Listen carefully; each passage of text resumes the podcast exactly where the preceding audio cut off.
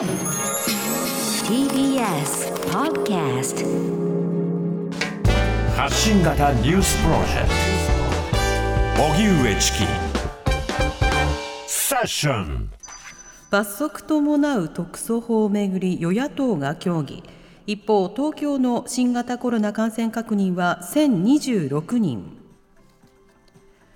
自民党と立憲民主党は今日政府が今国会に提出した新型コロナウイルス対策の特別措置法や感染症法の改正案について国会内で修正協議をスタートさせました。立憲民主党側は刑事罰である懲役罰金を削除することや緊急事態宣言の前段階として設けるまん延防止等重点措置を義務付けることなどを要求。自民党側がどこまで応じるのかが焦点になっています。協議は明日まで行われる予定で自民党側は州内決着を目指し一定の修正を受け入れる姿勢を示しているということです。そんな中緊急事態宣言が出ている東京都は今日新型コロナウイルス感染が1026人確認されたと発表しました。さてこの特措法の罰則規定については野党からもいろいろな議論がありますね、はい、あのこうした、えー、給付が不十分な中で罰則だけをやることはどうなのかということで、うん、罰則そのものに反対の姿勢を取る立場もあれば、ええ、今日あの国民民主党の玉木雄一郎代表が質問に立っていた時には、まあ、提案をしていたわけですけれども、はい、その提案ではその罰則というものは非常にその限られた期間だけの対応にしましょうと、うん、要はあの、えー、緊急事態宣言が出ている時にのみ、えー、罰則を設けて、それが解除された場合においては、罰則はできないと。その代わりその勧告とか、まあ、指示とか要請とかはできるようにしましょうというような格好で、状況に応じてそうした、え罰則の扱い方も変えるのはどうかというのは、まあ、そういった提案もしていました。まあ、各党ね、そういった罰則についての温度感もまあ違うわけですけれども、このあたりの議論もね、あの国会でまだ明日以降続いてはいきます。では、あのその他にも様々な議論があったりするわけですが、え立憲民主党、本田平直議員、えコロナで国民に自粛を強いる中、自民党議員の中に様々な疑念が生じている疑惑が上がっているということについて、まあ、菅総理を正しています立憲民主党の本田平直です。総理、あのまさに今、コロナで国民の皆さんに苦しいこと、厳しいこともお願いをしなきゃいけない総理の立場です。まさに政治の信頼が問われていると思います。今の政府、与党が、その信頼に頼る状況なのかどうかということに関して、まあ、政治と金の問題、残念ながら質問せざるを得ません。まずこの国会、われわれがいるこのこの時期だけでもですね、まずカジノ疑惑、秋本元 IR 担当副大臣、中国カジノ企業からの760万円、起訴されても辞職をしていません。他の5人の方にも疑惑が生じたまま説明をいただいてません。え河合夫妻の選挙違反、まあ、2900万、160万円、えー、河合法務大臣の方は、まあ、裁判中でありますけれども、安里議員は先ほど先日、有罪判決が出ましたけれども、起訴どころか有罪判決を受けても、そして保釈されて国会に出てこれる状態でも、国会に出ず、歳費だけもらって、議員を続けてらっしゃいます。仕事もしないで。そしてこの問題は、この2人の問題だけではありません。自民党から、この原資ではないかと疑われる1億5000万のものお金、自民党が勝手に集めたんだったらいざ知らず、国民からの税金が相当入っています。この使い道についても全く説明されてません。そして、安倍前総理の桜を見る会、ご本人不起訴になりましたけど、不起訴だから何もしてなかったのか、本当に私たちは説明を求めたい、まさにこの部屋で散々嘘をつかれたわけです。そして我々が求めているホテルの明細書も領収書も出てきていません。そして新たに発覚した鶏卵疑惑、吉川大臣の、そして西川、辞めましたけど、内閣官房参与の大きな疑惑が出ています。裁判最後まで争おうがいいですよ、次の選挙に出ようが、それは自由です。しかし、私もかつて仲間がいろんな事件に巻き込まれて、疑いがあるだけで辞めた方もいます。2審も3審も争うけど、1審で有罪になったらこれはけじめだということで辞めた議員もいます。こういう過去の中で、こんな人これだけ抱えてて、コロナ対応、信頼できる政府、言えますか？内閣総理大臣、菅義偉君。えまず、コロナ対応は、今ご指摘の点とは、全く別のやるべきこと、最優先でやるべきことでありますので、コロナ対策については、全力で挙げて、これ以上のコロナの拡大を進めるために取り組んでいるところであります。そそして今いろいろな名前が挙がりましたけれどもそうしたことは極めて残念なことであります。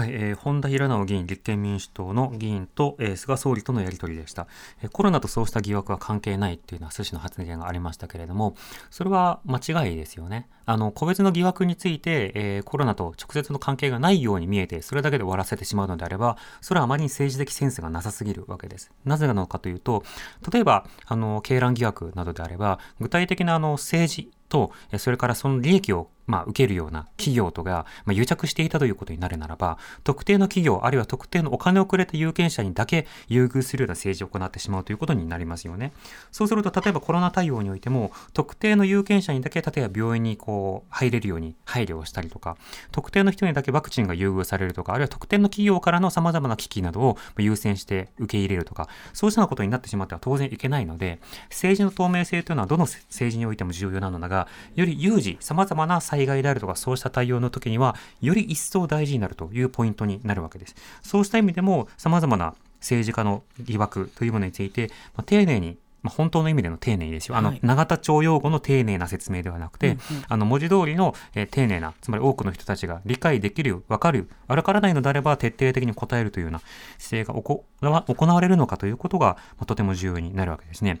で、こういった様々なその疑惑論点というものを挙げた上で、本田議員は、その河合案里議員は少なくともこう、様々な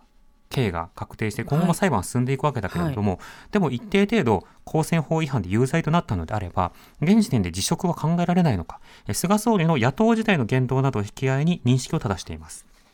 河合案里議員、有罪判決を受けました。公明党の幹部も、自民党参議院の幹部も、国会出てきてないんだから、コロナでみんな仕事を失って苦しい思いしてる方もいる中で、国会にも出てこないで給料もらってる、で私は起訴されただけで辞職した議員も過去にたくさんいるんですよ。有罪判決受けたら、辞職するの当然だと思いますけど、いかがですか？内閣総理大臣、菅義偉君。お尋ねでありますので、自民党総裁として、あえて申し立場で申し上げれば、我が党に所属していた方々について、刑事裁判を行えることになったことは、大変残念であり、そして議員辞職を求める厳しい声があることは重く受けて受け止めております。ただ、いずれにしろ政治家は、その責任を自覚をし、国民に疑念を持たれないように、常に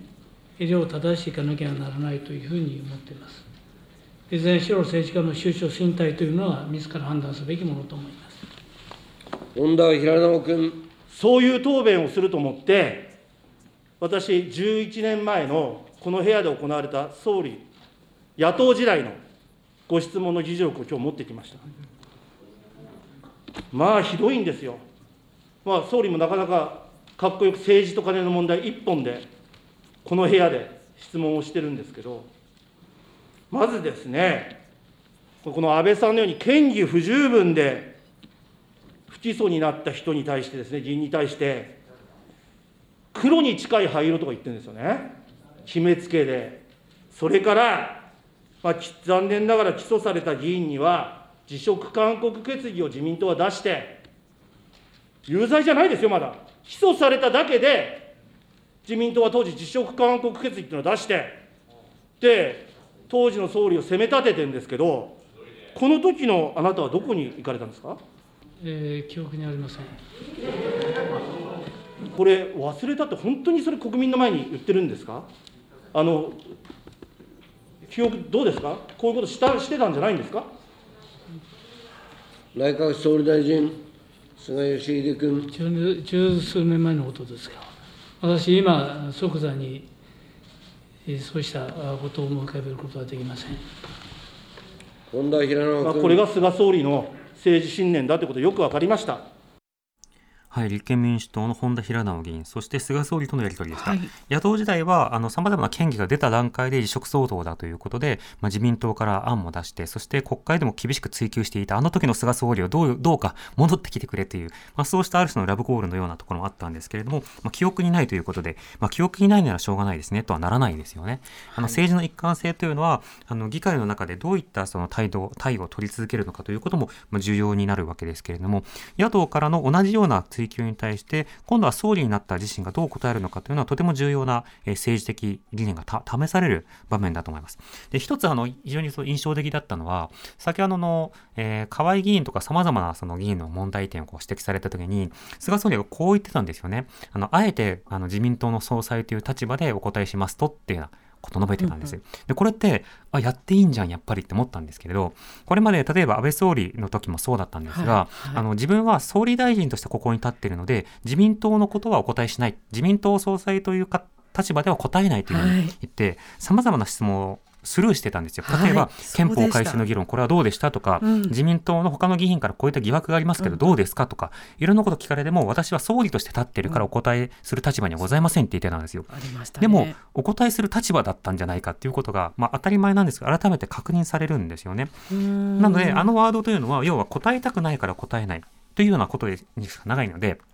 私たちは議会を見るときには、そのフレーズが本当なのかどうなのか、適当なのかそうではないのか、痛いからそういうふうなことにしたいだけなのかっていうことも、やっぱり理解した上で見なくてはいけないわけですよ。あの、自民党総裁だからというようなこととか、総理だからという立場をね、使い分けて答える答えないということは、そもそも議会制民主主義で、しかも、あの、議員内閣制で、あの、与党の方から総理大臣をこう選ぶという、こういった制度のもとで可能なのかということも含めて、改めて考えなくてはいけないやり取りだなと思いました。まあ、こうしたやり取りを見ても、やはり様々な説明というものは不十分だと、他の様々な部分においても、例えば会見を渋ったりとか、え国会に出てこないように心がけたりとか、そうしたものにつながってしまうので、まあ、様々なその疑念と、まあ、災害対応などについては、やっぱりイコールでつながってしまうんだなということも改めて思い知らされます。